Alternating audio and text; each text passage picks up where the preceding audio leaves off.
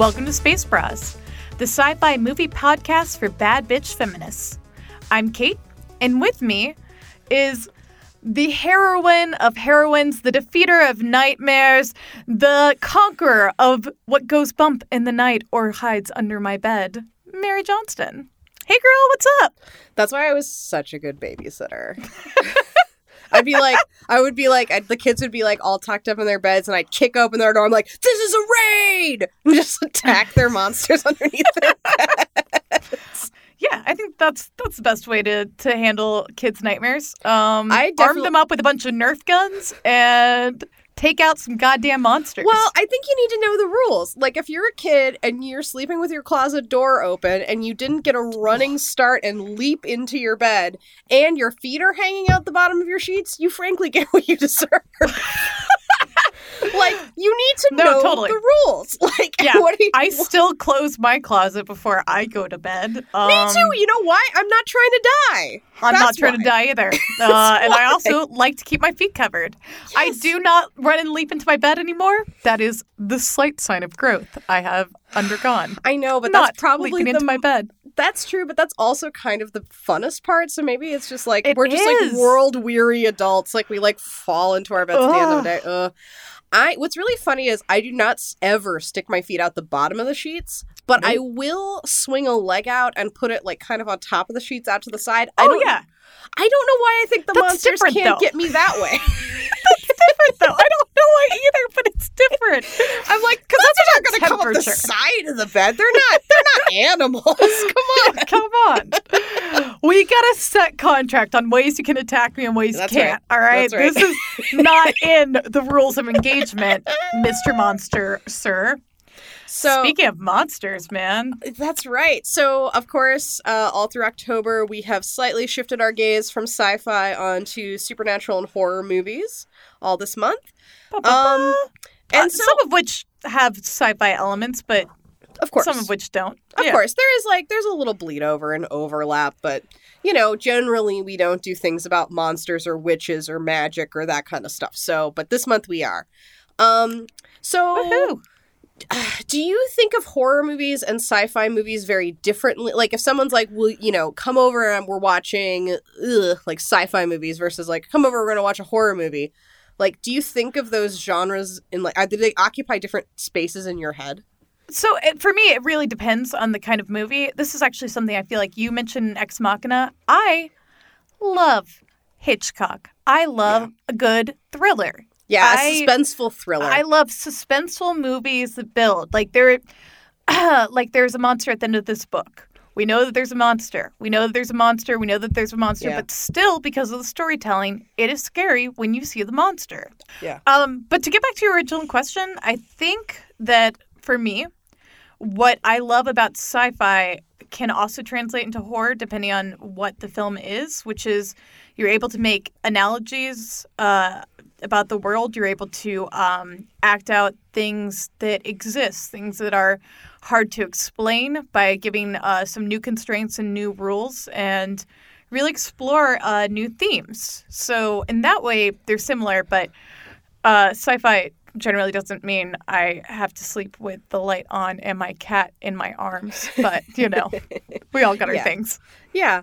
I mean, of course, I love a scary movie. I kind of always have. If you want to hear me expound on this a ton, you can listen to Crypt Keepers, where I basically talk about this every week. I love scary movies. But what I think is really interesting and where they do kind of occupy different spaces for me is I think that sci-fi and horror are both amazing vehicles, like you were saying, to deliver commentary on societal issues. Yeah. But totally. Yeah. And it's great. And like, it's very fun. And it like scratches like some portion of my brain that really loves like analogies and all that. I love that. Totally. But getting to unpack it and analyze it. Amazing. But I feel like sci-fi, because it generally is speculative, deals sort of in a forward-facing way with, like, our trajectories. Like, it's sort of like, and it can be horrifying. Like, it's not just hopeful. But it comes from, like, a forward-facing place. Like Handmaid's Tale is like, if we don't change the way that we are going politically, this could happen. It's like small little rivulets of water that are dripping down your wall, and then the speculative fiction is like the flood bursting through. It's like you see these little threads that are here, and you're like, oh right, like now that Kavanaugh is on the Supreme Court, like Roe v. Wade might be pulled, and we could all be handmaids. Like that could happen. So that's like you see these little threads. I'm so glad you brought that up, because I do feel like one of the things that I find satisfying about horror is when you're able to explore themes that aren't considered acceptable in society, like female rage. Like the rage I am feeling right now that is coursing through my veins. I think when times are good, or when times are good, but there are like little hints around the corners that things are not quite right, we really need science fiction as this vehicle. Like we desperately need it, because it allows us to either think about what kind of trajectories we're going towards that are hopeful, or it shows us things that are around a blind corner for us, right? Yeah, how we could fuck up. Right, exactly. Whereas horror movies tend to deal, and this is like a broad sweeping generalization, sci-fi is. But I think that horror movies tend to uncover something scary that is immediately present, that is taboo or hidden for because we don't want to deal with it. But we have a little tale that we're covering today, which points out some of the things you can do with your rage, and how maybe to treat it in the end. You don't know. It explores people's relationships with rage and trauma and grief, I'd say, and what can happen if you ignore it, and what you can do about it. Right. Right. Kind of? Yes. Yeah, I think so. Yes. Yeah. So today we're talking about The Babadook, which is currently streaming. Babadook, which is currently streaming on Netflix. Duck. So you don't have an excuse not to watch it this holiday season, which is Halloween. And I'm a real baby, guys. And you know what? I felt good about what I was glad I had seen it. I'm not gonna lie; it's not like it's not scary. It's totally scary. It's and again, so I'm recording in a basement in the middle of the night, but you know, whatever. Well, whatever. A basement of an old carriage factory from like the 1800s. Whatever, no big deal. NBD. But yeah, so, The Love Witch was supernatural and magic-y. I would not say it was scary. No, not at all. There were intense moments, but not scary. Oh, there were moments that made me sad. I never felt scared because we were aligned with her throughout the narrative, and she was the person. She was the force of she was the darkness. Yeah, she was the one that knocked. So yeah. Exactly. But this movie is legit very scary. I think this is one of the more, this is one of the scariest movies that I, truly enjoy. This is kind of scary movie that I really, really like. So, and it's, but like The Love Witch, it's written and directed by a badass female artist, Jennifer Kent, out of Australia. Woohoo! Yeah. And she apparently has a new movie out, which I have not seen, but is getting critical acclaim. What's the movie? So this movie literally just came out. It was in September, and it's called The Nightingale, and it is it's set in Australia. It's a period piece, and it's a juicy revenge flick starring a woman. So, and every review I've read about it has made it sound like it is quite spectacular, so I would recommend checking that out as well. Extracurricular, extra work. Yeah. Bonus points. Extra work. Bonus points homework, guys. It's dope. So anyway, I saw this movie. So this movie came out in 2014. I saw this movie maybe a year later, and I loved it so much. I watched it with my partner, and afterwards, I don't really know what came over us, but we literally just chanted during the credits, "Babadook, Babadook, Babadook!" Oh my god! In jubilation, get out of here! It was wild. I don't know what it was, and we were both pumping our arms in the air in time with each other. Kind of like an interlocking situation. But it was so. I was just like, that is a spectacular film. But this was the first time you saw it. So what did you think it was going to be like? So, dear listeners, there's a thing I do with horror films where if I'm very intrigued by the trailers, which I always are because they're mysteries or whatever, I read the Wikipedia summaries. Somehow, they all blend together, though, because I did not know what this movie was about. But here's what I thought it was. For what I had heard and read, a boy uncovers a demon living in the basement. The demon shapes itself to be different for each person. Mom helps relock the demon in the basement, encasing it, and they move and another family moves in, and they will undoubtedly unleash the demon again. Bah, bah, bah. So you kind of like morphed this movie, like the high level summary of this movie with The Grudge. What I'm going to say is what this has in common with what I thought it was is there's a mom, a son, and a basement. Okay? That's pretty much all of it. The locking part. So I'll give you a quick... I'd say really it's about the basement, the mom, and the son. But anyway, whatever. It's so much... It's not so much like the forest or the trees. It's like the forest or the globe. It's right. It's like a very bloated version. So I'll give you a little bit more detail, and of course we'll expand on the plot as we talk about it. Well, correct detail, because that was not right. But anyway. Right. But so there is a mom. Her name is Amelia. She is a widow who's struggling to raise her 6-year-old son, Samuel. I'm really trying hard not to do a bad Australian accent as I do this. And so she's a single mom. She's a widow. And one night she is reading him this mysterious book called Mr. Babadook. About this long-fingered, top-hatted monster who's menacing picture book versions of Amelia and Samuel. Samuel becomes convinced that the Babadook is haunting their home, and Amelia starts experiencing disturbing hallucinations. And the movie, the central tension of this movie is, will these two be able to successfully battle back their demons? Or is this book right? Can you not get rid of the Babadook? Yeah. Yeah. So I think we should just dive right in and talk about, there are obviously secondary and tertiary characters, but I think this movie really, if you were staging this movie, you could almost get away with just having Amelia and Samuel and a puppet for the Babadook and you'd be fine. Yeah, genuinely, I thought about this a lot. Some of the shots, this is filmed like it could be a play. It really cleverly, yeah, so I would agree with that. I think it really could just exist with just Amelia and Samuel. Not that I think it's bad that we see other tertiary characters, because right. I think that's good, they flesh it out. But it's really a movie about these two. So let's dive in about who they are as people and their relationship. So do you mind if I talk a little bit about Samuel for a second? Yeah, let's do Samuel first. Why not? Okay, so the way that this movie starts is there's kind of this a little bit of a red herring. Samuel is clearly an odd child. And a pain in the ass.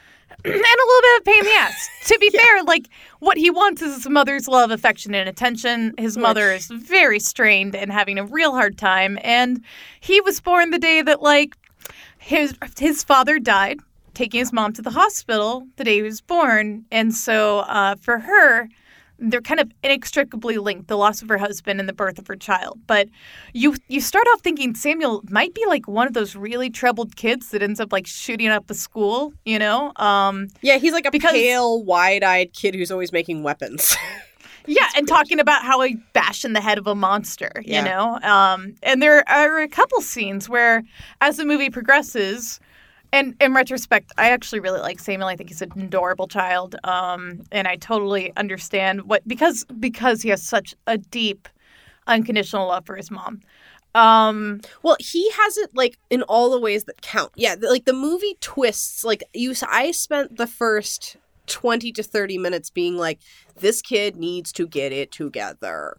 Because you think that he's maybe he did put glass in his mom's soup. You know what I mean? Yeah. Maybe he did scribble out this lid. He pushes his cousin out of a treehouse. You think he's the Babadook. Right? You think he's the monster. You think he's the monster. He's the monster that's haunting her life. Yeah. Which is very interesting when you think about motherhood, because that's not... we see that a little bit, the kids aren't all right or whatever. What was the name of that? There's something we need to talk about. There's something we need to talk about. Tilda Swinton movie. Kevin. We need to talk about Kevin. We need to talk about Kevin. There's something we need to talk about Kevin a lot. The thing we need to talk about Kevin is he's the worst. He's the worst. He might be a killer. I never saw that movie. I don't know if you did, but. I did. Kate. There is not enough, mood elevators and sunshine in a day for me to want to watch that movie again. It's very good. It's very good, but it is bleak.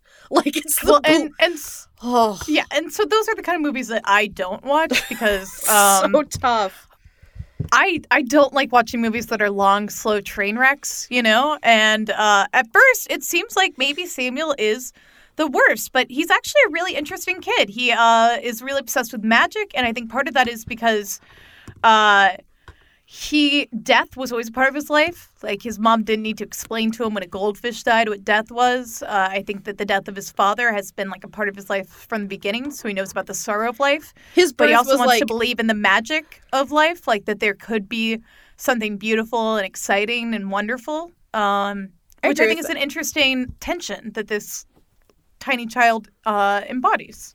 Yeah, he's, like, kind of a spooky kid, but, like, his birth was anointed in death. Like, he rose from his dad's, like, corpse. Like, it's very dark and very macabre. And I love your point that he's, like, kind of making, he's kind of, like, salvaging the one sort of nice thing out of this, which is that, like, life is magical. Like, that is something that we should celebrate, that life itself is magical. And it's cool. It's an interesting aspect of his personality. Yeah.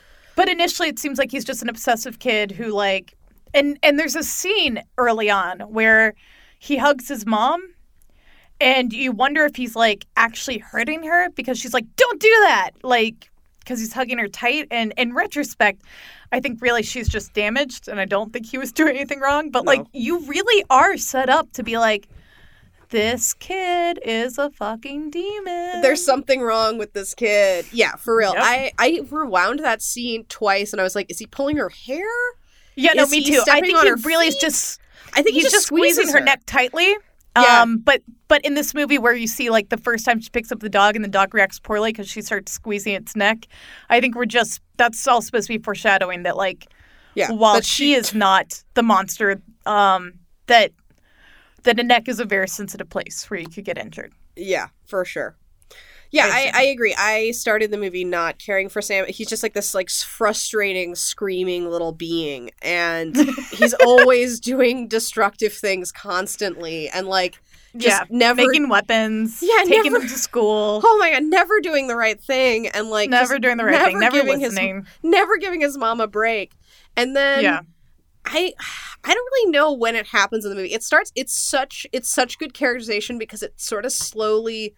Like, definitely by the time his mom's becoming completely unglued, you are on his side. Like, you're like, oh, Samuel's, like, right. Like, 100% this kid is fine. Yeah, Samuel's been right from the beginning. Yeah, and he's always. And I think it's, what's really, and we do need to talk about Amelia, and I don't want to, I hope that this isn't jumping ahead, but I think it's that part in the movie where he's so scared of this monster, and he's talking to her, and at this point, she's giving him tranquilizers that a doctor has given her, but, like, you're still watching her kind of, like, drug her child and, like, kind of lie to him and, like, be, like, she is, like, a little bit, she is lost in her own grief, trauma, and everything else at this point. And he talks about how I'll protect you and you'll protect me. Yeah, and about loving her. And it's this thing where I think what that resonates with is, if that isn't the root of what you hope your family to be, I don't know what is. They're the people you're attached to from birth. They're the people that you expect.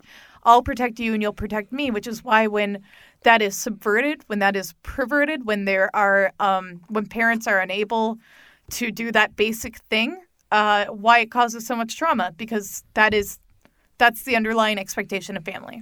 Yeah. You protect me and I'll protect you. Beautiful. Oh, my God. Whew.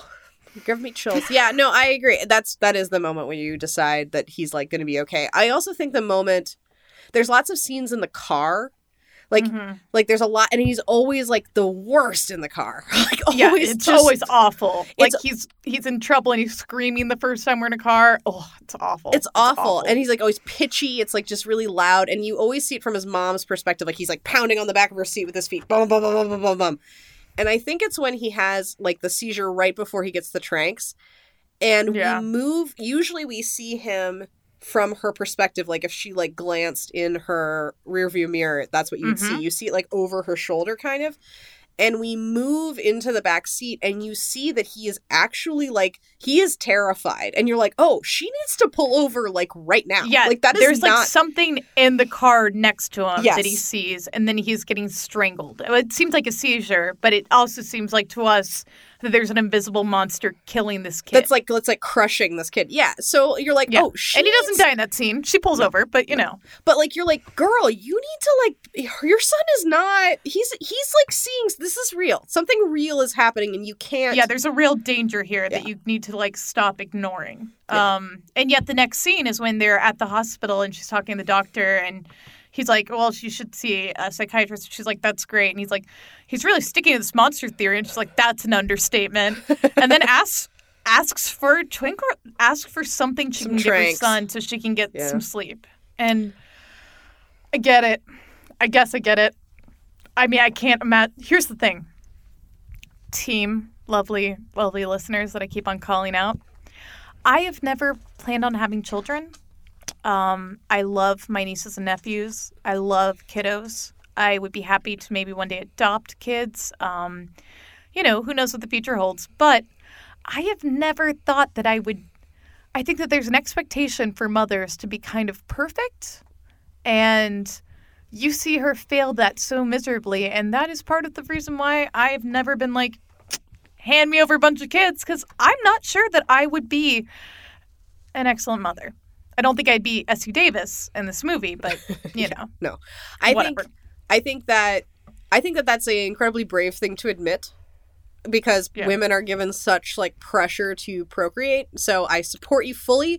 I will say if you ever changed your mind and you ever decided you wanted to adopt a kid or have a kid or be, you know, be the guardian of a child, that child would be the luckiest kid alive, but... that doesn't mean you have to have a kid. Like, no, of course not. That doesn't mean that. But I do appreciate you saying that. Because you'd be a great mom. But that's not, that doesn't mean you have to be. That doesn't mean I have to be a mom. Ever. Yeah, totally. I appreciate it. Mary and I have talked about this before. This is not, you know. Yeah. So, So let's talk about this mom. So Amelia is a single mother who I do believe is doing her best. But she's... totally. But she's spinning a lot of plates. She's got this kid who, even though we get on Samuel's side, like, he's a weird kid. Like, he's not an easy child to raise. He's constantly getting in trouble. They've had a lot of talks at school. There are behavioral problems. His aunt says terrible things about how, like, she doesn't want to spend time with him. To her sister. Which is horrible. Like, which is horrible. Like, I can't stand to be around your child. You can't either. Like, it's just awful shit, you know? It's awful. But, like, he's a tough... that woman, by the way. For real. Well, we'll get into her, but... So he's like a tough kid. She's working, right? Because she is the sole breadwinner. And she's a caregiver. So, you know, we're pulling on those maternal things again. She works with older adults. Yep. She puts on a pink dress and goes to work every day and has to care for the elderly. And she's just kind of trying to keep it together, but she's not fully doing it. And I think... because she's not really dealing with some shit. No. She's got some shit she's trying to repress and is making her... an inadequate, I'd say human. I'm not even going to say inadequate mother. I'm going to say it makes her like a not, like she's an inadequate human. And I don't mean, she needs to get some help. Yeah. She needs some real help, guys. Go get help. Go try and get better. She's been through something terrible. I can't imagine anything. Awful. Like, this is like, oh my God, unbelievably horrible. She's in deep mourning, but she doesn't think she has time to because she's got to like keep it together. And the way that this story is told, which is, I think, largely from her perspective, at least the first half is pretty much, you get the sense that, like, what she sees is the truth. Like, what you experience the movie through her eyes, and like, she is the main character. Gives me a huge amount of empathy for her. I basically never stopped having empathy for her in this movie at any point. Which I would go so far as to say I think that it's partly Essie Davis's acting. You see on her face, like, just all, the interplay of all these emotions. She's not malicious, and that's what's so hard, is that she's not an evil person. But I think on some level, be it subconscious, she does have a little bit of blame for her son, or at least in her mind, his birth is so inextricably linked with her lover's death that that the kind of thoughts mental illness and unaddressed trauma can lead to when I confronted and treated or interrogated can be dark and violent. We were talking about at the top of the episode, the way in which horror movies make you look at what is happening already. And this film makes you think about trauma, makes you think about unaddressed treated mental illness, and also like the very worst version of that, when parents like kill their children, kill themselves, which we do read about in the news. And it's awful. I mean, it happens. But, yeah. Yeah. So to have a horror movie be like, here's a person that you like, that you understand, who is just losing it, that she's getting to that point, is really evocative and powerful. Right. And the way that it's framed, where Sam's sort of like insatiable needs and screaming and stuff drives you nuts the same way it drives Amelia nuts. Totally. That also strengthens that bond where you're like, oh, I totally see why she's cut. Like, this would drive, I would be crawling up the walls. But beyond a shadow of a doubt that he also knows that. And that's like a central piece of tension in their relationship, that he needs all this stuff because he's a kid. Like, he's 6. Yeah. And he knows that his needs, like, grate at his mother in a way that is not on. You might agree with her, but you know it's not right. Like, that, you know. And he sees that, and the fact that he's still able to love her. Right. Well, and the fact that he needs her so badly is also such a scary thing. Like, you know, he has all these needs, and he kind of has to get it from her. There's no... Yeah, he has no one else. There's no other option. He doesn't have anybody. He doesn't have his aunt, you know. It's a powerlessness of childhood. You know? So he needs all this stuff, and she resentfully is giving it to him. Or cruelly denying it is like very horrifying, and makes you... Even though you care about her, you were like, oh, she's not right. Like, this is not right. Yeah. Which is a cool thing. I think that there are a lot of, like, you know, how many movies, like, or how many TV shows, actually, is really more of it. But, like, Breaking Bad and Mad Men immediately jump to mind with, like, you have, like, these complicated men. Yeah. Yeah, right. And, and, like, I'm sorry, both those, like, that's not, the level of complicated and, like, empathy that they expect you to have on those men, I always turn on those guys. Like, I turned on Don Draper. It's hard not to. I turned on Walter White. Like, I was like, oh, no, this is just your ego, which is out of control. To see this... No, you're actually just kind of the fucking worst. Yeah. I don't care what all the internet memes say. Yeah. Like, you are kind of the worst. Yeah. Did I think that Breaking Bad was spectacular? Yes. Did I think that Mad Men was spectacular? Yes. Do I think that their central, complicated men are, like, someone I want to feel empathy with? No. Do I want to empathize with Amelia? Yes, and I do. Desperately. Yeah, like, totally. Yeah. So, well, and I think that brings us to, and correct me if I'm wrong, I think that brings us to the next point we want to talk about, which is, because Amelia's represents so much in motherhood, kind of the exhausting horrors of motherhood she experiences. Oh, God. And exhausting, let's just get that, let's, like, address that, because I feel like exhaustion is just like a table stakes for Amelia's reality. Like, it's it starts with a nightmare she has. Like, the very first scene is she's having a nightmare and is woken up by her kid needing her, and it just, her lack of sleep is so consistent and constant as a theme. I don't know who did the makeup for this. I should find that out. But whoever they are amazing, because her face does, like, and it's of course also the performance, but. Her face is, like, exhausted to the point where it makes me a little bit nauseated to look at. I'm like, oh, no. Like, it's so deep. It's, like, deep, deep exhaustion. Bone deep. Yeah. It's like her face is worn, and she has, like, bags under her eyes that, like, stretch to both corners of her eyebrows. It's nuts. And I think it's great where you see sort of, like, these...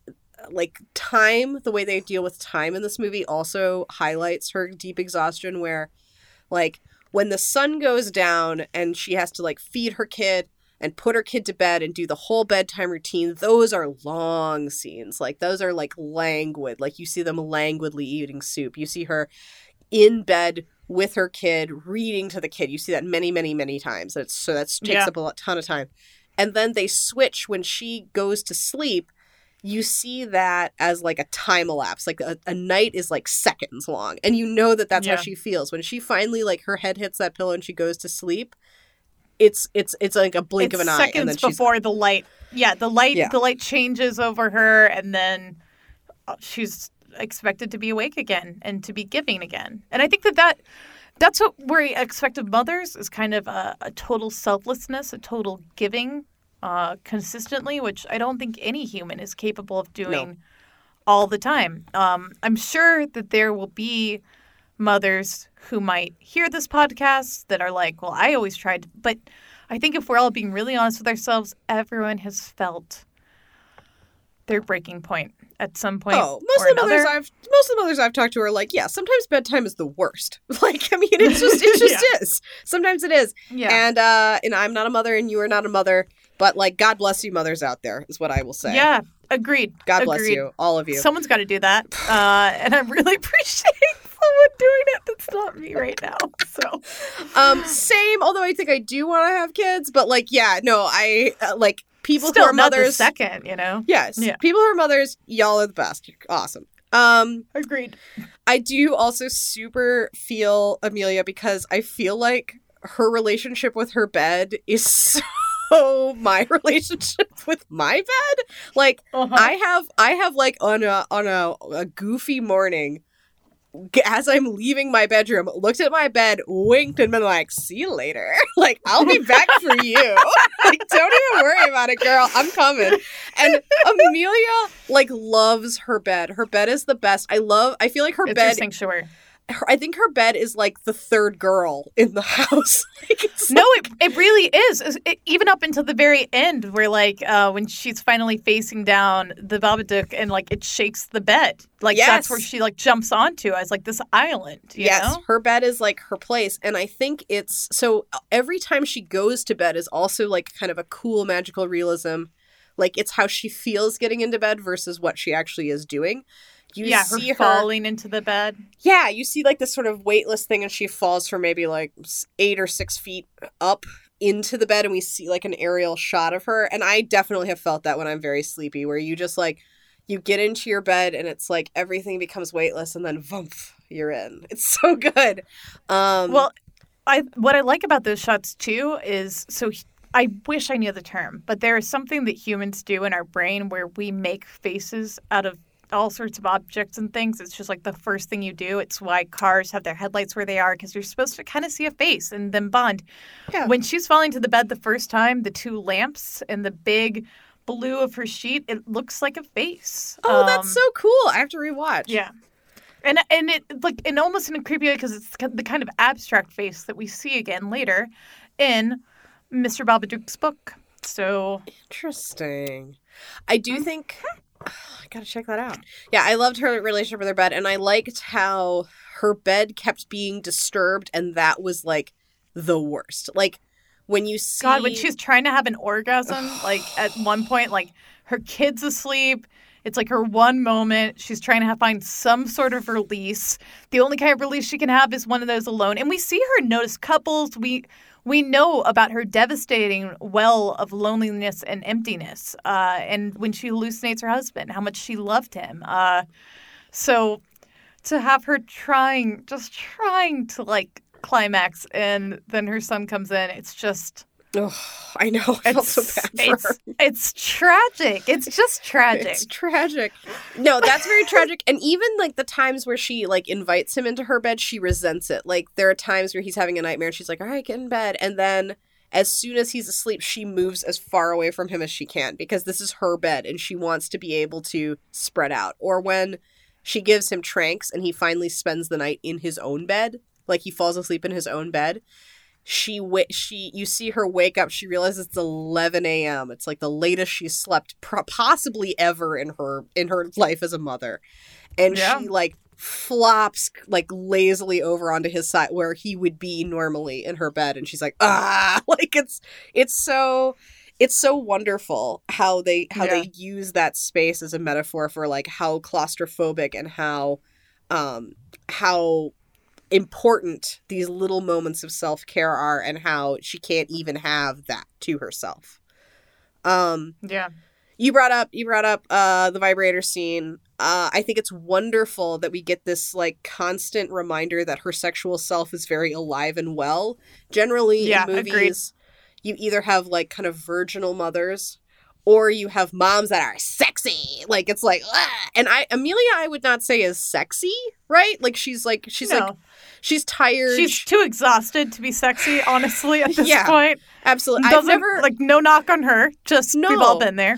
No, and of course, like. And, like, I've never seen anyone who deserves a cone more. She deserves to be able to just, like, lay down on top of something that will give her an orgasm and not move very much. Like, hands-free. Guys, if you don't know what a cone is, it is an interesting sex toy that you should look up online. Yeah. Made for lady or coupled pleasure. So. Yeah. And it's hands-free. You just can, like, kind of, like, flop on top of it. And it takes care of business, apparently. But she... Hey, Cone, if you want to be our sponsor and send us some free... Free cones, I would take them. We'd love to try it. Yeah, why not? I've been stocking that product since we were in undergrad, so, you know. You have discussed cones so many times.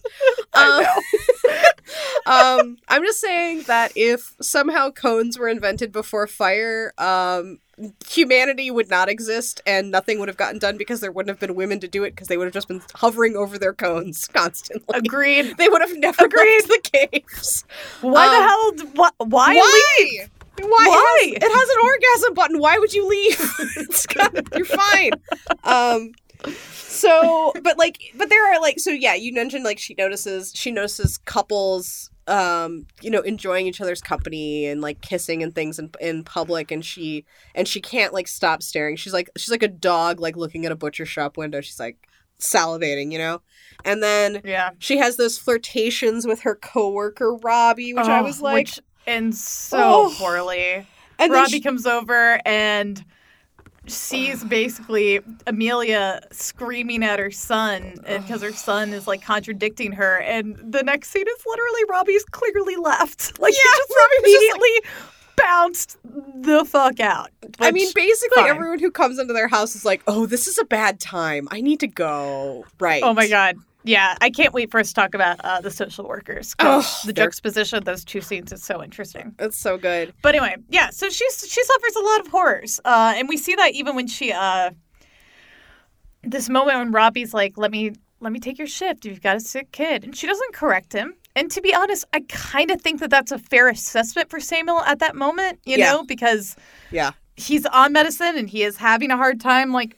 figuring out his shit about this monster, and like at this point we're on his side, but like still whatever. And so he takes her shift, and instead of for her to be able to go home and take care of her kid or whatever, but she goes to a mall and eats an ice cream cone and just sits alone. And it's one of those things that I feel like can both be categorized as like incredibly selfish but also like so necessary and human. Well, and like the fact that her life doesn't have room for this is tragic.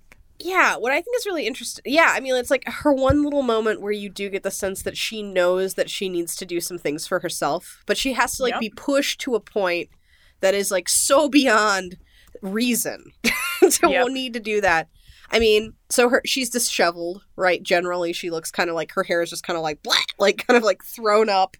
In some sort of, like, uniform doesn't do her any favors. Right. And she, like, her clothes are just kind of, like, frumpy. Like, there's not... She's not taking care of herself. And I think... Yeah. Did you notice her sore tooth?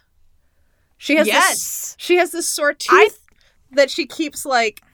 which later becomes very important, but she keeps like she'll eat something or she'll move her jaw in a way, and then you'll see her like touch her face, and I think it's just like she has this constant pain like that just must be always there, right? Like you have a sore tooth, like those things hurt, and she occasionally knows that it's there, like she'll acknowledge that it's there, but she's not taking care of herself so much that she can't even go and get that taken care of. Like she hasn't been to the dentist and been like, this is something that's bad in my mouth. Like she's so beyond that.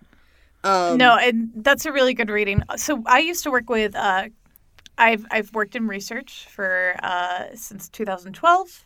I love it. It's a good gig. But I was on a study where we worked with caregivers, and we taught them that you have to take care of yourself first before you can take care of someone else. You know, you have to put on your oxygen mask first. You have to if you don't take care of yourself, how can you take care of anyone? And that is exactly the opposite of what Amelia's doing. Yeah, right? Can I get an amen? Take care of yourselves, guys. That's right. And then you can take care of other people. Like, and I mean that. That's not selfish. That is survival.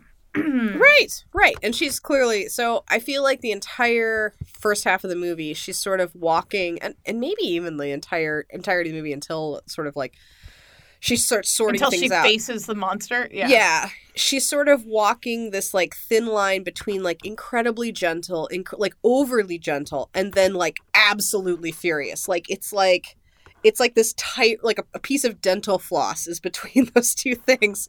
Yeah. And then if she tips over a little bit too much in either direction, she wildly overcorrects to she'll do something, she'll snap at Sam, and then immediately she's like, here, you can have some ice cream for breakfast, or or like there'll be like this sweet moment, and then suddenly she feels like she's been betrayed by her son, and she's like cutting the phone lines and being like, "You will never talk to another person without my permission again." Like she's like, yeah. Wild. To be fair, at that point, we're supposed to believe that she's possessed. I think that you could argue she's possessed throughout the whole movie, but you know, whatever. But yeah, no, wild shit. Just some crazy ass shit. I think she's just, yeah, like, I don't think she's so much possessed as it is. I don't think she's literally possessed. And that's what I mean by, like, it's throughout the whole movie. I think that the possession is, like, a way to show, like, very literally how her grief is not being managed, how her trauma isn't being managed, how her mental illness is resulting from, like, her lack of dealing with her shit. In which case... And that, I think, is what the, quote, possession is. But I think that if that's the case, she literally isn't dealing with it at any point in the movie. And therefore, it's always there. It's it's fully realized. Like, it's roared to the front. She can't control it anymore. So it's there. So, but I don't think at any point, like, we're so used... I think she's always herself. Like, I don't think that there's any, like, major... there are shifts, but they're all normal and, like, inherent to her character. I think... we're so used to seeing, and I think actually the possession thing is really interesting because it allows you as the viewer to start, it kind of gives you an out when you when you're watching it for the first time. And then when you realize it's almost like a surprise at the end, but it's not. You should have seen it all the time. It's just that we are so used to seeing mothers as like kind of like moral rocks, moral centers of a narrative. Yes. And this movie totally subverts that. Like, it totally does. She is not the moral center of this story. No, she's not perfect. And she's not like the one being attacked by her demon child. She becomes the danger. I know that we'll talk a little bit about this later, but when we talk more about the Babadook. But do you mind if we talk about the book a little bit now? Yeah, we can talk about the book. So something that I found interesting is... in a lot of ways, it's easy to blame Amelia. She isn't dealing. And this book, Mr. Babadook, it's possible that unconsciously, in one of these like fog-like states that you see her in, she's the one who created this book. I think it's literally the only explanation. Like she had it is because she's a child. She says in a birthday scene that she wrote children's books. She has charcoal on her hand. It's after she burned the book, but it could also have been like from adding the pages. From drawing, charcoal and drawings. So this book, you know, it's... And I'm not saying that horror films are supposed to be analyzed totally literally, but it is her manifestation of trauma, but it also feels like that point in a mental illness where you're still self-aware enough to understand the darkness that you're seeing, to understand what you might be capable of if this thing isn't treated. The tamest example is if you are very depressed and you're like, man, maybe I really could do something drastic. I could hurt myself. Take my life. Yeah. But you're still at a place where you're conscious enough to know that that's not what you should do or want to do. That's kind of the book. You know, she sees it, and at one point, like, it has pop-ups where it's like, you're going to kill your dog, you're going to kill your son, you're going to kill yourself, and she doesn't want to. But that is where she has gone with her mental health, that, like, that is a very real threat. And so this book kind of, like, literalizes that, the darkness and the potential danger that she possesses by not dealing with anything. It doesn't seem like she ever went to therapy. She's never gotten over the fact that her husband passed away. She locks all of his stuff in the basement. And when she goes by the basement because the dog's scratching at it, she just keeps it locked away. And that's what she's trying to do with her trauma, just repress it. But repression doesn't work. Compartmentalization and dealing with things, yeah, that can work. But total repression, no, that shit's going to come out. It'll come out in a blast. Well, or like a monster. I think it's a little bit. I think I agree entirely with you that she, it's sort of like a warning to herself. Like she knows, and she's creating it. I also think that it's significant that it's something she potentially had to give up. That this is how it's coming forward. Like she used to be the kind of woman who could be a writer, which is like not a stable career, which is has risk. But is also potentially more satisfying than her current job. Right. It's like what she really wants to do, and she had to give it up because now she's a single mom, so she has to pay the bills, so she can't, she can't take 3 years to write a book anymore. So she's gotta, right? And so I think that she's kind of dipping back into a place where she was doing something that was entirely her choice and was valuable, and what's coming out through that process is that she's in deep trouble, like that. And that way of saying, like, this is really what you should be doing with yourself. This is what you want to do with yourself. Like, your dreams don't have to be completely over. Like, maybe it's going to take a lot of work. Maybe, it's never as simple as you want it to be. But like what you're doing here is very important. And you're going to, you are a more conscious whole person when you do this. So much so that if there's something wrong, it's going to come out in that process. Yeah. So I think it's great that she writes the book. Like, that is such a cool aspect of this movie. And it's tucked in there. It's fascinating. Because it's also, it's never something you address in it. I don't think that she's consciously aware that she's the one writing the book. No, she seems horrified by it. And she tears it apart. And then, but there were these blank pages, and then it's filled in and unteared apart. And, it's this really interesting narrative device. Right, and you could also sometimes, like the scene where she is reading it before she puts it on the barbecue and burns it up. I feel like almost that's a creation scene. Like the book was like, don't forget about me. So it's introduced, like she throws the book away, she rips it up, and then it's like banging at her door, and it's like there's a bang at her door, and she opens the door, and the book is laying on the stoop, and it's all pasted back together. I think that might be a scene where it's creation. That's why she has the charcoal, like. She had this little moment. It's like, right, that's the morning where Samuel's sleeping in. She had this little moment where she had time to go back to something that she loved to do. And what happened is it was just a reminder, like, this is a temporary situation, and you still have stuff you need to deal with. Even if you give your son sleeping pills every night, it's not going to fix this situation. He's a symptom. He's not the problem. He's not the problem. Yeah.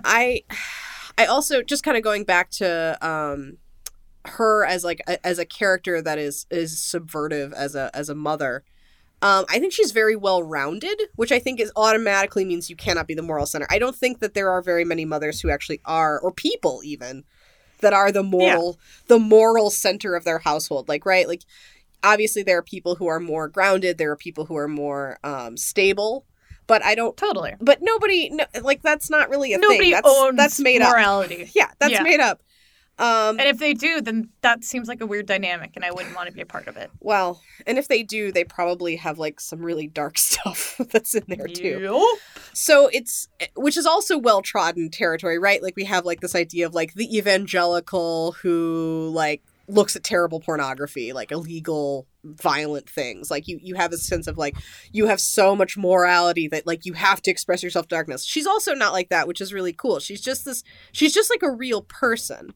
And so she doesn't blah, which means like automatically she's not pigeonholed into being like a voice of reason or naive to emotions that are dark. She just is a human being who has complexities and does bad things because that's what all people do. Absolutely. And you know that that's like a really powerful thing to see, because I remain empathetic to her even after she kills a dog, which we all know in America is the worst thing. Generally makes you a monster. It's the worst thing you could do. Yeah. No, I mean, like Americans hate that. We cannot handle that. I cannot handle that. And even after that happens, I'm like scared and it's horrifying, but I still care a lot about her. Like, I'm like, oh no. No, totally. Oh no. It's not. And she goes up to Samuel and she's clearly totally out of her mind at this point. It's like, Samuel, your dog's injured. We gotta take it into the vet. What she's really trying to do is kill her son. She's really trying to lure him out. Yeah. We don't. But he's at least smart enough to understand that. He's wised up, you know, to the way of the world. Yeah, he knows better. What I think is really interesting, we don't really see a lot of violent mothers in movies, and even horror movies. Like, they're just, and if they are, they're like cartoony. Yeah. No, exactly. They are like, they become like literalized monsters, not a person that's dealing with horror, you know? Amelia is violent, like literally violent, like snap her dog's head off violent. Yeah. And you have a situation where you start to see that her like deep trauma plus the overwork plus untreated mental illness. Sleep. Yeah. Well, I think the trauma becomes mental illness, because I think it's a situational thing, you know? Right, like, I keep on saying mental illness, but I want everyone to understand that I do know the difference between, like, trauma, grief, and, like, just straight-up mental illness. But I think that I'm going to use an umbrella term, because I think that her situation helped to cultivate a mental illness. Yeah. And I think that that's the point of the movie, is that she has not dealt. It has created mental illness. It has created her being so isolated, feeling so alone, feeling so angry, feeling so everything, by never facing her grief, by trying to lock it away, that it shit gets dark and terrible. She's definitively mentally ill. Like, because she doesn't want to.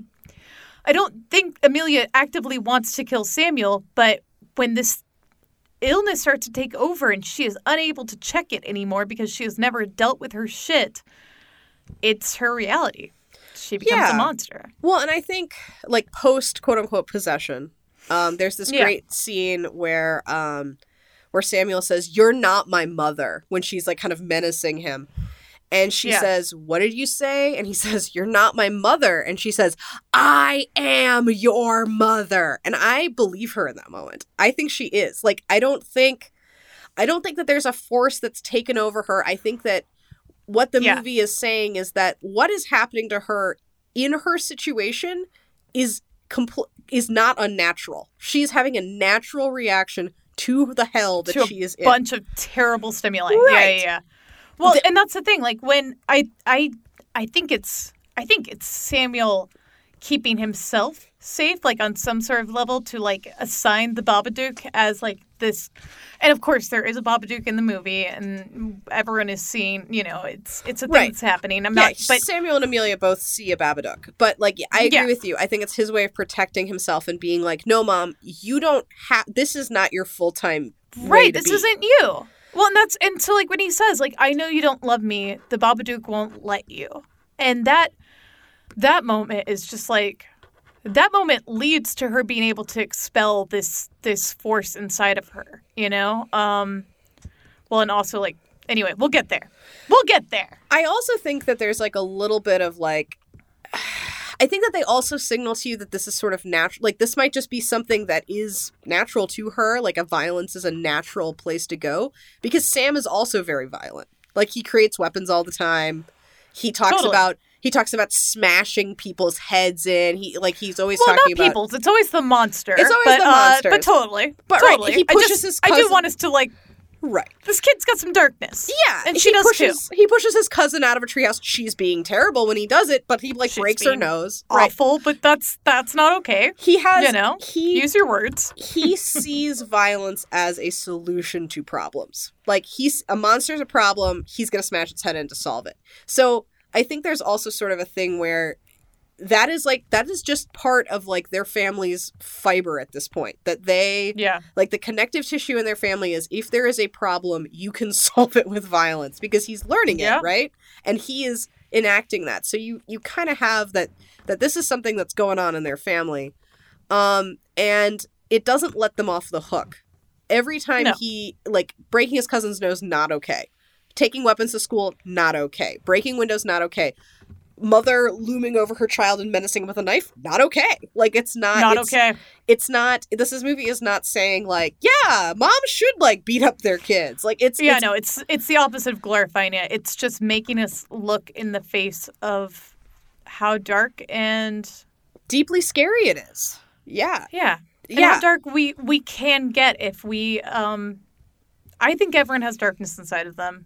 I think you face it. And, again... we'll get to that. I think what's also interesting is that I think that sometimes they do, like, give you the smallest, teeniest time. Like, one of the bleakest points in the movie, would you agree, is when she kills that dog.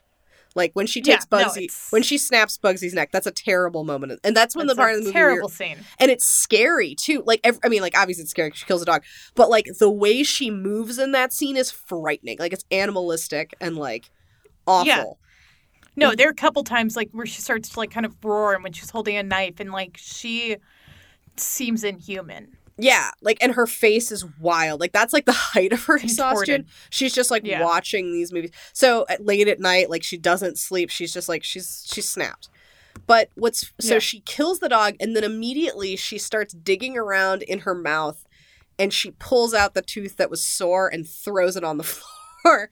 And I thought it was, like, kind of this... it was, like, this wild moment where it gives you some glimmer that what she's doing is finding a solution to a problem. It's just entirely, like, the wrong, brutal solution. It's an inappropriate solution. She... like, her brain is not working the way that normal brains are working, because the solutions she's finding are things like murder my dog, murder my kid, you know? Like, right.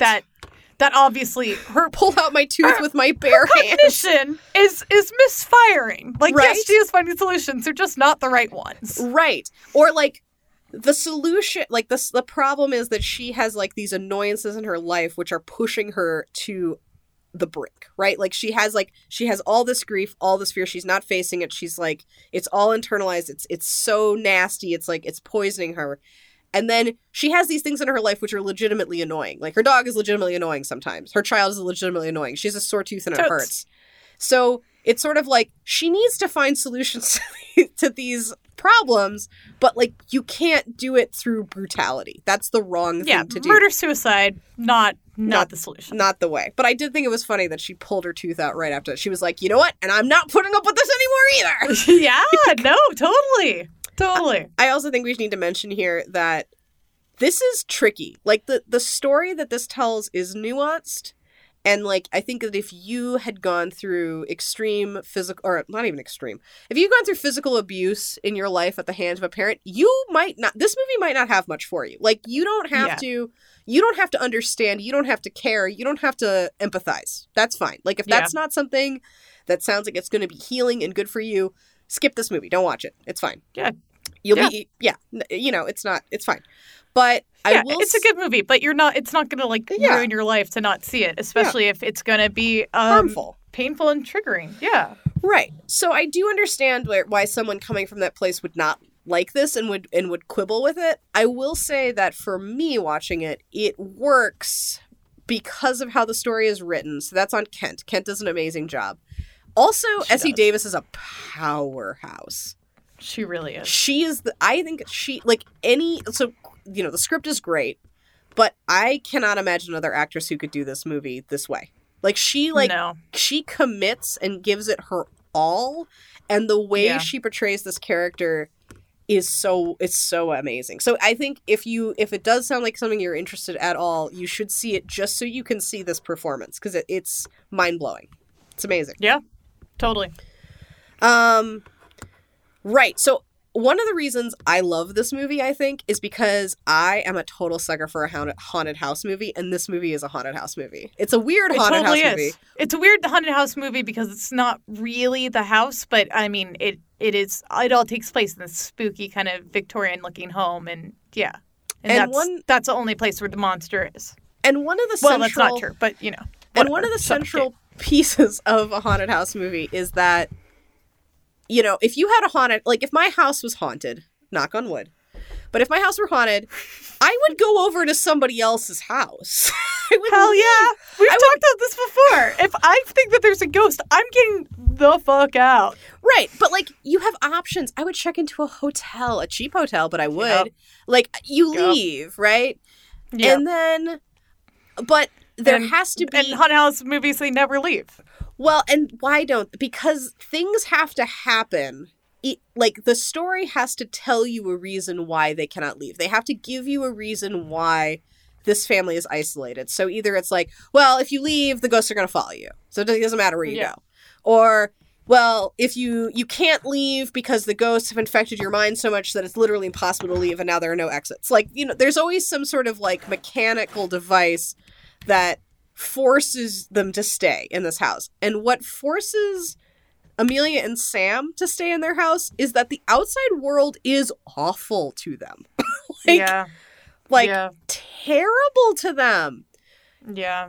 Despite everyone agreeing that what happened to them is beyond comprehension and awful, they get very little support.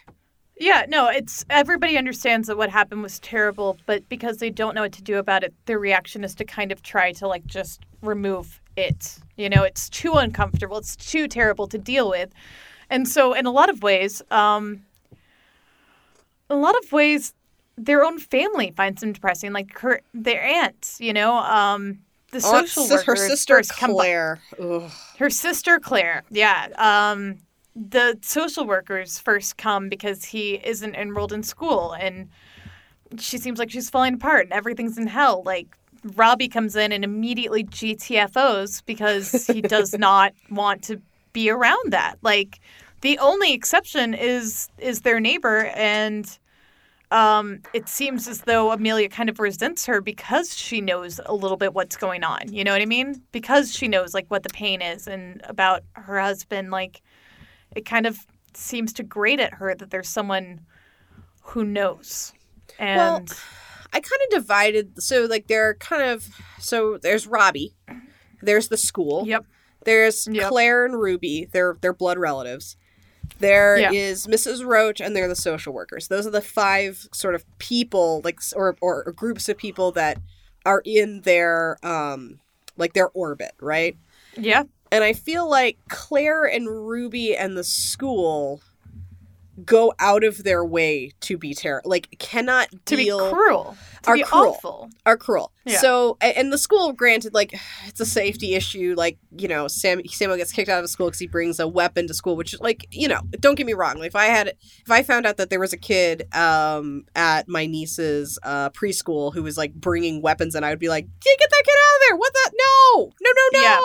Like, I would be horrified. Yeah, no, we understand the reality of it, right? Which is that. Those are things to be genuinely scared of. Right. But I would expect there to be, like, support. Like, the way the school doesn't kick him out because they don't want to, like, do that. Instead, they're just like, we're going to give your kid a professional minder who's going to make sure that he doesn't do anything wrong ever again. And I think that Amelia's like, no, that's insane. No, he can't. He's already too different. That would be terrible. That's terrible. And they don't offer any other solution beyond that. So I think that they are awful. They are isolating and mean. Agreed. Her sister Claire basically goes out of her way to be like I don't understand why you're still sad. Is like her sister's main. The undercurrent of everything her sister says to her is like, how dare you be sad around me because it makes me sad and I don't want to feel that way. It makes me uncomfortable. Yeah. Your sadness, your brokenness is a discomfort to me, and why can't you be better or different? And also, I think your son's the worst. I can't get over how much I hate Claire. Claire's the worst. Fucking worst. Claire's the worst. And Ruby's bad, too. Ruby's terrible. She's raised a daughter that kind of sucks. Ruby, right before she gets her nose broken, is backing Sam into a treehouse and saying, everybody else is a dad. You don't have a dad because your dad had to die to get away from you. Wow. So mean. Which on some level, she has to be hearing something like that from someone. You know what I mean? Like, that's... Yep. Ugh. Yep. Ugh. Yep. So, like, they're a horrible isolating force. And then I think just because Amelia and Sam have kind of, like, their horrors are realized, right? Like, that is the sum of all fears, that someone that someone will see your pain so clearly and say, this is an inconvenience to me. I don't like this. How dare you feel this way? And reject. Yeah. That no wonder no one. So I feel like Amelia is always on the offensive, and she always wants people to think that everything is fine. And she doesn't talk about her husband, Oscar, dying because that would ruin everything. So everything has to just seem fine. She spends a lot of time telling Sam, like, don't embarrass me, or like, be normal, or like, you know, like, just why can't you be normal? Keep up this artifice that everything is okay, even though everything is like definitively not okay. Everything is so from okay, it's not even funny. So shit's bad, guys. So that I mean, I don't know how you feel about the social service folks, but I kind of feel like in the end we are to believe that they are helpful and good, like that they're not bad people. Yeah, but I think that when we're first exposed to them, I think it's more to just put into sharp relief like how fucked she is and they are, because everything is going wrong. She says that there was a cockroach at the station, and that, you know, she had her kid's like, she's drugging her kid. I feel sick because of the drugs mom gave me, and they're like, wait, what? And I haven't been at school, and we don't celebrate my birth. Like, you know, I can't have a birthday. And she's like, there's a hole in the wall where there was a cockroach infestation. Instead, she's just pulled off all of the, like, wallpaper, and there's no hole. And it's just like everything. Yeah, I think that they're supposed to be like, and they're like, we've caught you at a bad time. We'll be back in a week. And in that moment, you're like, man, they're going to take away that kid. Everything's awful. But all it takes is a week for a lot of changes to happen. And the next time we see them, there is an uncomfortable exchange about Sam's father dying.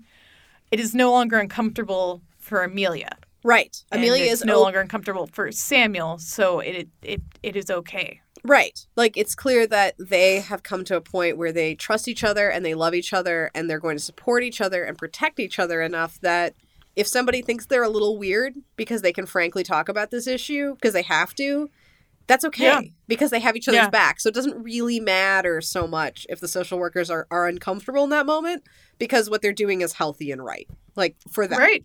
Their family is sort of stuff. That's not the thing that will tear that family apart. No. It's just something that will make someone uncomfortable. Yeah. So I feel like the social workers are good. Mrs. Roach is definitively good. I think their neighbor good. Who is Mrs. Roach is the elderly, kind neighbor that, like, genuinely cares about them.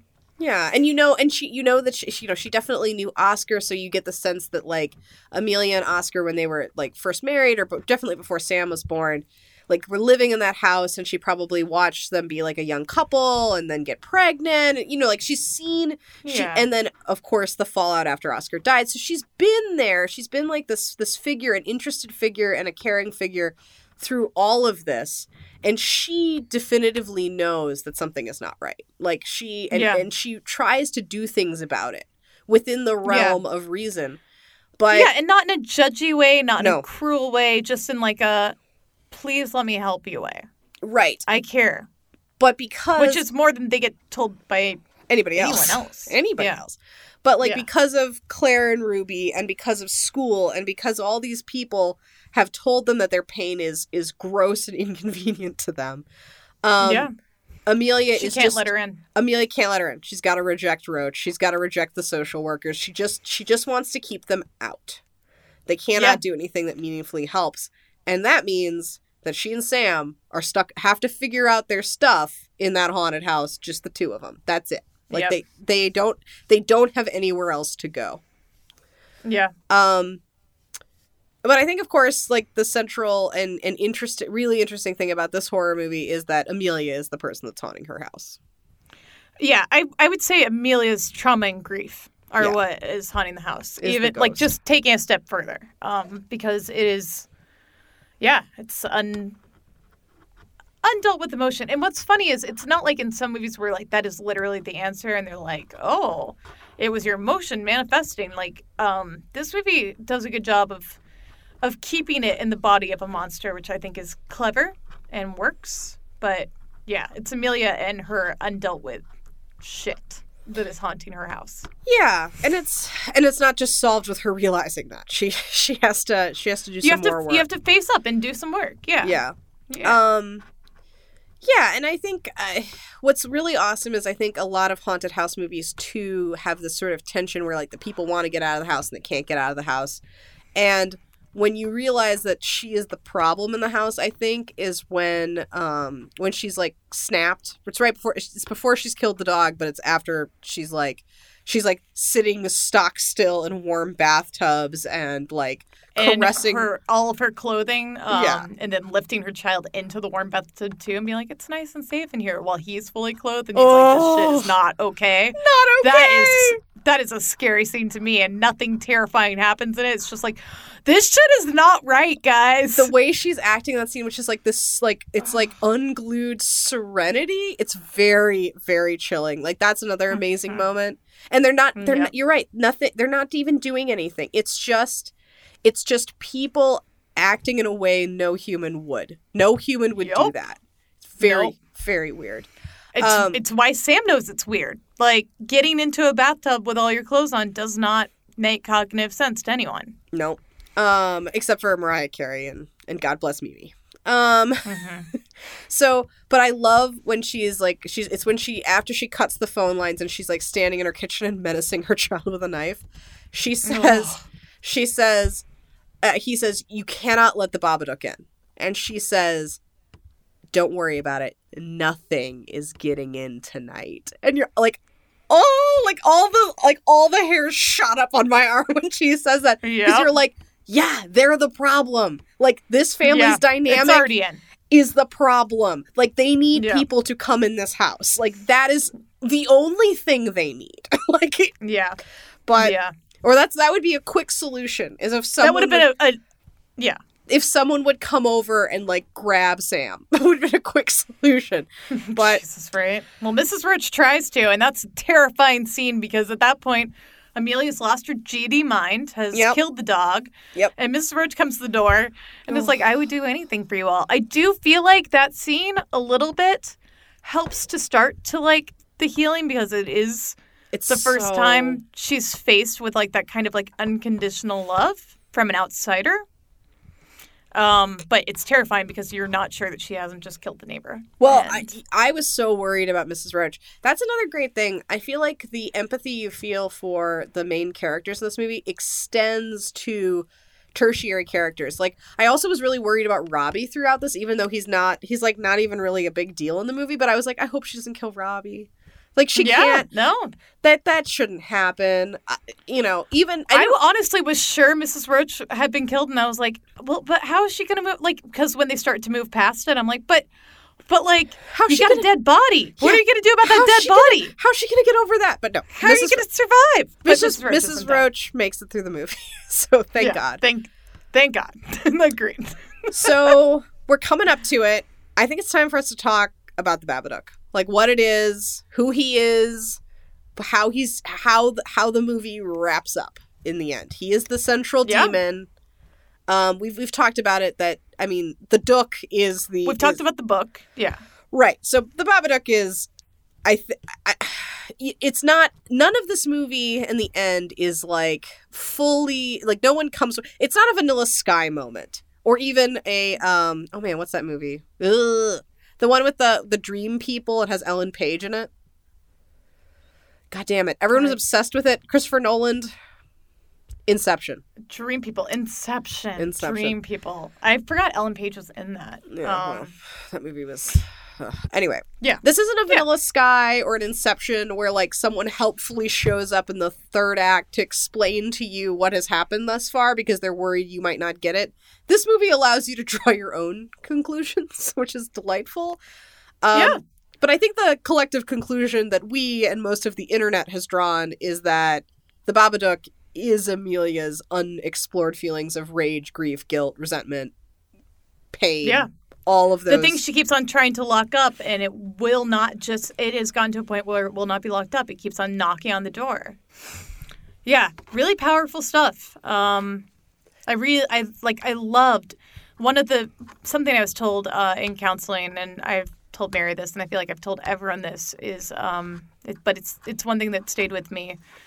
A counselor was like, you might never get rid of... your depression. Like, it might, that voice that's telling you, like, you're not enough or whatever. But what you can do is understand what it is. You can acknowledge that that isn't something real. That is that voice telling you that. And she called it shaking hands with the dragon. I can't slay the dragon, but I can acknowledge what it is. And that is literally what we see Amelia doing. She can't slay it. She can't kill it. But she can address it and take care of it and acknowledge it instead of just trying to hide from it, because hiding from it doesn't work. And in the end, she and Sam seem so much happier. There's a lot of real love and affection there. And we get this wonderful parallel shot with the social workers where they come in and this is clearly a woman who loves her kid and everything's fine. He's not drugged. The kitchen isn't falling apart, you know, like, yeah, things are all right. The situation is no longer dangerous. It's no longer, this is not a home of violence. Everybody, like, the pain, they are dealing with their pain and they're talking about it and they're being open with each other about it. It's not. Yeah, she's not shutting out her son when it comes to her husband. She's acknowledging the ways in which Samuel's like her husband. She's letting her husband also exist as a person who's no longer with us, but is still a part of their lives. Yeah.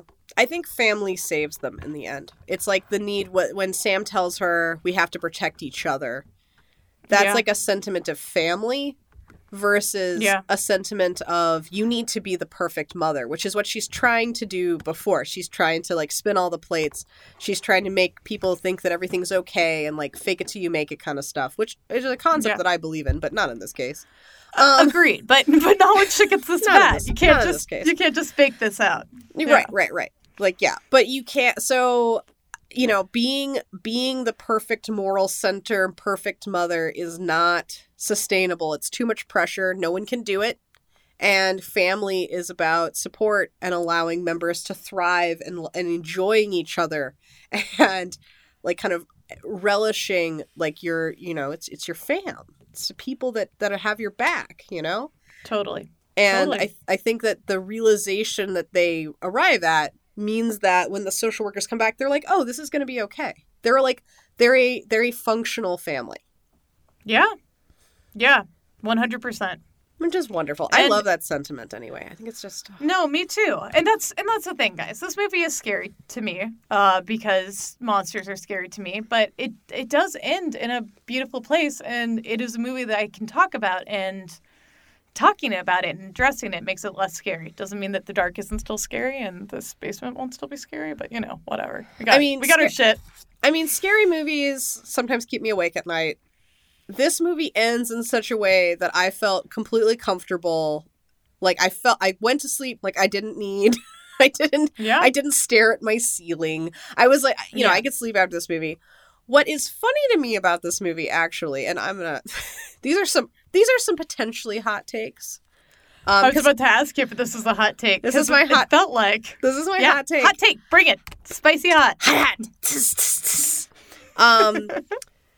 This movie, to me, there are movies like this that are horror movies, and that one of them is a classic, and it's The Shining, and the other one is Hereditary, which is a new movie, which I know. And I'm okay with this literally never talking about Hereditary since I haven't seen it, and it's supposed to be terrifying, so, you know. Right. And I feel like when I watch The Babadook, I'm like, those movies are artistically amazing, but emotionally garbage.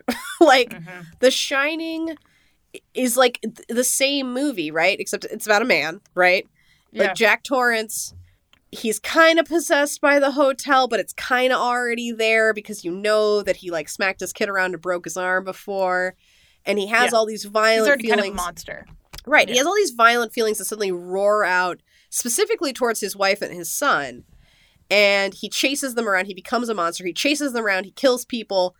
And at the end, his wife and his son escape, and he freezes to death, right? Like, that's the movie. Yeah. I'm not really sure what that movie is saying about anything. What's the message? Yeah. Because, like, The Babadook, there's a message. There's, like, it's almost like it even has kind of a roadmap for how you can still survive. And that one, it's like, so what? He's yeah, just like if SOL. You, right, like if you're a violent person who drinks too much sometimes, do you need to freeze to death at the Alec Hotel? To like right. do you need to isolate yourself from your family in a way that is very extreme? Like I don't yeah. It's do you need to kill yourself? Like right. Is it impossible to be a better person? And right. This literally deals with those ideas because we're told that yeah, the Babadook will never go away, and in a way it doesn't, but it can get better. Right. It doesn't. There's not this inevitability of violence. Well, your pain and your trauma do not define you completely. They're an important part of you. They're a part of you that you have to take care of and maintain and mind and be loving to yourself about. But you are a lot of things beyond that. So, like, those parts, just because you have that doesn't mean those other parts of you, like, shrivel up and die. You still can have a very functional life, right? So The Shining... artistically totally. Amazing. The central thesis of it, I think, is garbage, or is not clear to me what it would be. And then Hereditary, I won't spoil that one quite as much because it is a newer movie, but kind of like when people ask the director what this movie is about, he says the scars of family are something we can't escape is like the thesis of this movie, and I'm kind of like, okay, but I think you guys can grow. Like, just because there was bad things that happened in your family doesn't mean that you can't progress past them. Yeah. Yeah. And I mean, maybe I'm just a baby. Maybe I just want things to be like hopeful for mothers. But I don't know. That seems so nihilistic in a way that feels very much like a kid doodling like the AC/DC logo on his notebook would do. Like, I'm like, okay. It doesn't impress me as like kind of a jaded almost 30-year-old anymore. I'm like, all right. Yeah. Sure. Yeah. Sure. Like that, I'm already at risk of being jaded, right? I'm already living in a world that constantly tells me that like, no, like your opinions about things are wrong and the way you want to live your life is wrong and the fact that you're a woman is wrong. I don't need media to tell me that further. Right? I need to discover. I don't need to discover that through something else. I get plenty of that. That's loud and clear to me. I turn to media to give me insights that are below the surface, like motivations behind those hostile environments, or analysis of our world. Yeah, or things I can do for myself. So I kind of think that Hereditary is a little bit of crap too. It's very scary. I lost way more sleep over that movie than I did over this movie, but I think in kind of a bad way. I don't know. Yeah, totally. Not in a way that like actually gave back. Yeah. So that's my spicy take. That watch The Shining if you want something artistically interesting. Watch, and by that I mean visually interesting for the most part. Sure.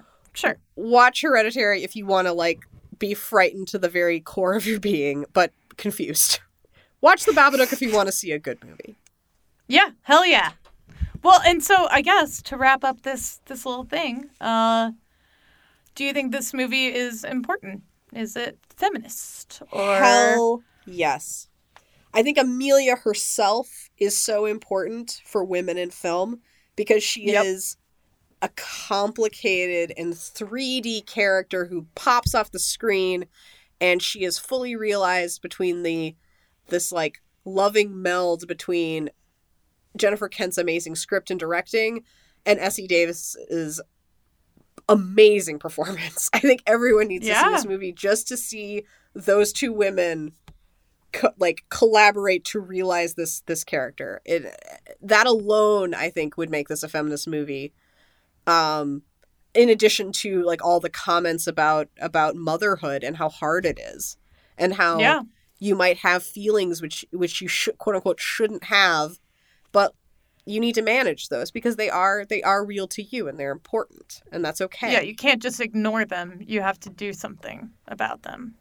I think also some of the comments about community are very important and feel very feminist to me, where like, It's important for society to support mothers. Like this is an Australian film, but I'm an American.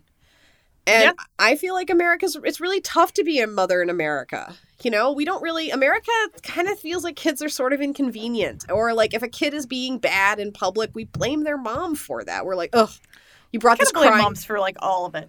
Yeah, you brought this crying baby on a plane. I'm like, well, the baby has to get to Albuquerque. I don't know. Yeah, feminine rage is not shown a lot. We've talked about how women are the moral center, or women are hysterical, but women are gentle. Yeah. We're either like totally hysterical or totally gentle. And the bottom line is we are powerful, strong, coursing with blood individuals that can sometimes boil.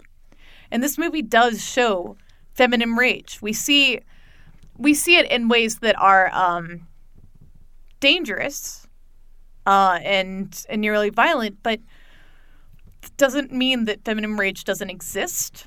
It doesn't mean that it isn't important to portray, and just an important part of important thing that we don't include in our narratives, and therefore it's treated as being so out of place, so inappropriate. If we want to go back to current events, hopefully not so current when you listen to this, because maybe he had a heart attack, but. A meteor fell and just fell right on Brett Kavanaugh. It was wild. Right. Well, the hearing didn't hurt anybody else, and provided the world with new space minerals. But right on Brett Kavanaugh. Who knew? Right on Brett Kavanaugh. Lindsey Graham. Was there too. Rage. They were hugging each other. Yes. Jesus. But Lindsey Graham crying with rage, and us treating that like that is a dignified thing. Whereas if a woman had acted like that at all, we would just write her off. And I say we because I think we are generally conditioned to do that, even if we are women. That's some internalized misogyny. That's gross. It's fucking grotesque. I want to see more embodiments of female rage. I want to see more complications. I want to see more of that, and not just hysteria, and not just sadness, but like strength and power that sometimes is dangerous and unwieldy. You know what I mean? Yeah.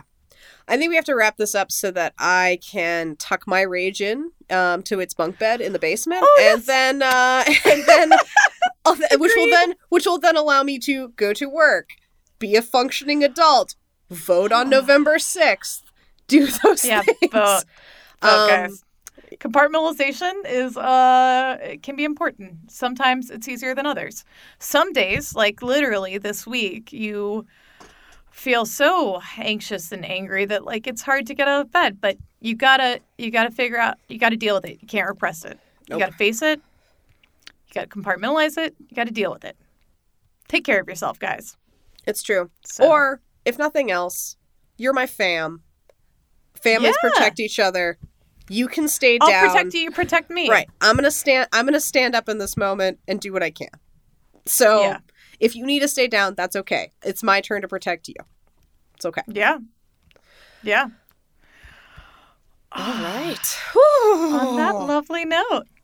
So, Mary, what are we going to discuss next week? So next week, we are taking on the movie Colossal, which if you are, you want a bright, shiny star from Space Bras, you can watch, because it's currently streaming on Hulu with no issue. Also, Anne Hathaway is in it. If you're a Hatha-hater, I'm really sorry. I don't have anything to say to you to relate to. If you're a fan, are you a Hath-head? I don't know. But and also, like, obviously, you cannot like Anne Hathaway. But I am excited to revisit this movie. I haven't seen it in over a year. I've only seen it once, but... I felt that there was a lot to dig into. So I have a question for people who might hate Anne Hathaway. Do you also hate Leonardo DiCaprio? Think about it.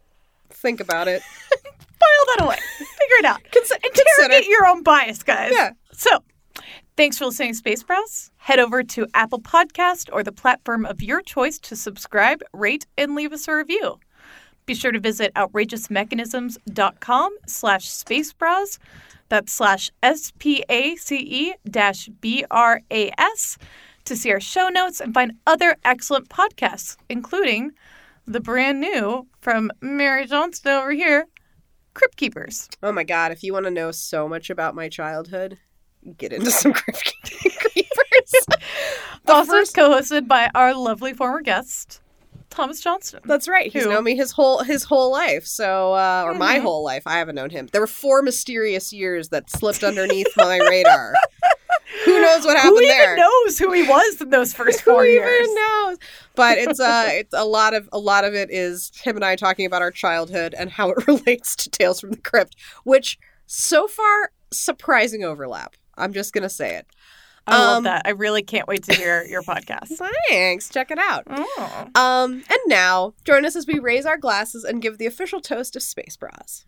In these troubled times, and they are deeply troubled, we must remember that even though everyone else might suck Brett Kavanaugh, we are awesome, and the galaxy is ours.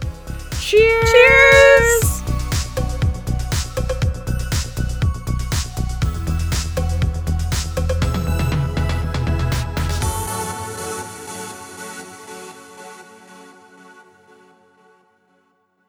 An outrageous mechanisms production.